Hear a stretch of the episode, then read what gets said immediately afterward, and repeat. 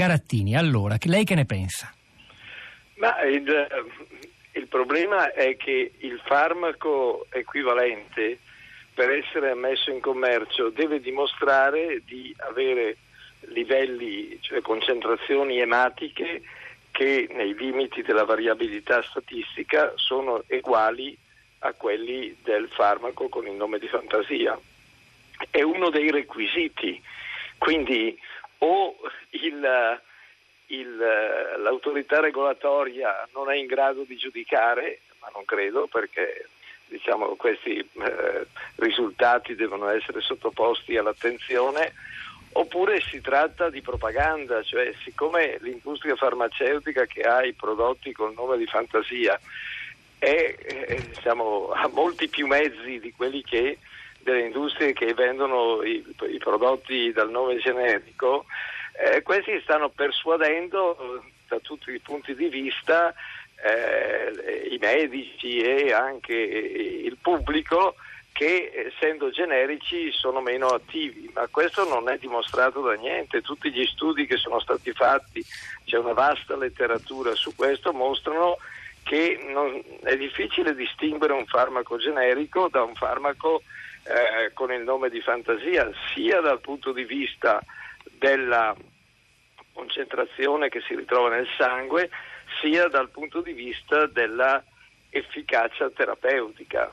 Quindi questo è un fenomeno tipicamente italiano, cioè in tutti i paesi europei i farmaci generici vengono utilizzati in grandissima quantità, il 70-80% di quello, che so, di quello che è disponibile sul mercato. Allora di chi sono le responsabilità? Lei ha fatto riferimento ai nomi di fantasia che Beh, poi sono i brand inventati, è, è molto, però ci sono è, tante categorie coinvolte, ci sono i farmacisti, ci sono i medici di base che le, le, le, le medicine ce le diciamo, prescrivono. Diciamo, se dissemina l'idea che questi farmaci sono meno attivi degli altri, è chiaro che eh, eh, mm, la gente piano piano si persuade di questo, ma non ci, non ci, sono basi. Vorrei che quelli che dicono il contrario ci mostrino eh, delle prove. Eh, queste prove non, non ci sono spesso, è la stessa ditta che fa il farmaco dal nome generico, che fa il farmaco dal nome di fantasia, che fa anche il farmaco dal nome generico. Mi scusi Garattini. Il fatto, il fatto dell'Europa sì. sono gli stessi farmaci che girano per tutta l'Europa, non è che li fanno apposta per l'Italia, insomma, in molti casi. Quindi non, non, non si capisce questa. Non, non c'è ragione, non c'è una ragione specifica per pensare che siano diversi. Ora tra poco poi... daremo, acquisiremo anche, ospiteremo una voce di, che, che, forse qualche ragione, anche addirittura di carattere scientifico, ce la darà per complicare un po' il nostro dibattito. Quindi le, le, le chiedo davvero di rimanere ancora in ascolto. Però un'altra domanda per lei. Qui ci inoltriamo in un terreno, come al solito, tecnico, scientifico, complicato per noi e per chi ci ascolta, perché non si occupa di questi argomenti.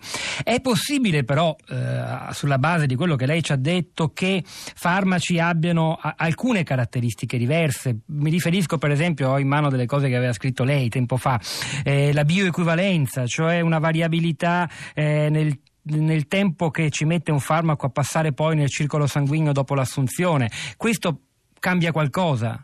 No, ma può cambiare per il singolo individuo, cioè ma anche in termini di terapia? Ma no, assolutamente. Uno non può eh, eh, fare un ragionamento dicendo oggi non mi ha fatto bene, poi cosa vuol dire non mi ha mm. fatto bene? La maggior parte dei farmaci non è che mi si misurano in giornata se fanno bene o fanno male. Un antipertensivo, una, una, un, un, farmaco va, va, visto sul lungo termine, non va visto eh, per quello che succede quel giorno lì. Quel giorno lì può darsi che a causa di quello che ha mangiato la sera prima l'assorbimento non è stato adeguato, però questo vale sia per il farmaco, si prende il farmaco generico, sia se prende il farmaco dal nome di fantasia, cioè non, non si può giudicare sulla base di un caso, va, giudicato sulla base di un numero adeguato di casi per poter fare eh, delle valutazioni statistiche. Simo Garattini, come commenta questa testimonianza eh, preziosa no, del dottor Carelli? Cioè, non può affermare che ci sia una differenza dal punto di vista eh, della concentrazione ematica differenza diciamo, statisticamente significativa sui gruppi perché altrimenti accuseremmo l'AIFA di non far bene il suo mestiere, cioè di approvare farmaci che non hanno eh, il, una, Adesso l'ascoltiamo l'AIFA, è con noi un assorbimento adeguato, insomma, quindi non, eh, non è possibile sostenere questo, che poi ci sia un singolo paziente eh, che per particolari ragioni eh, per un certo periodo di tempo non, non ha diciamo, un beneficio con un farmaco, ma credo che sia molto difficile giudicarlo, non ha un beneficio col farmaco equivalente ce l'ha invece con un altro, questo può essere dovuto a circostanze che hanno a che fare con le caratteristiche del paziente, ma non hanno a che fare col problema generale eh, della, che, che indichi che ci sia una differenza tra i due farmaci.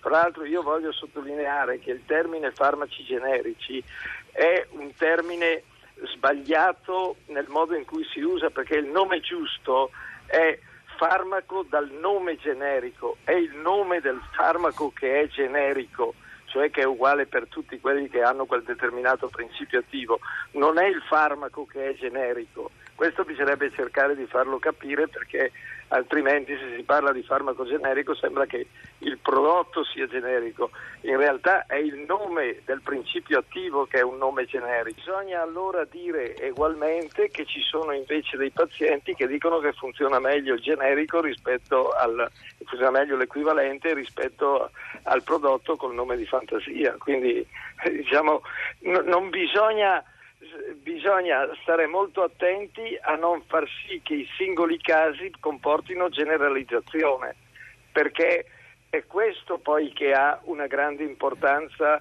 eh, sulla, sulla percezione che ha il paziente del problema.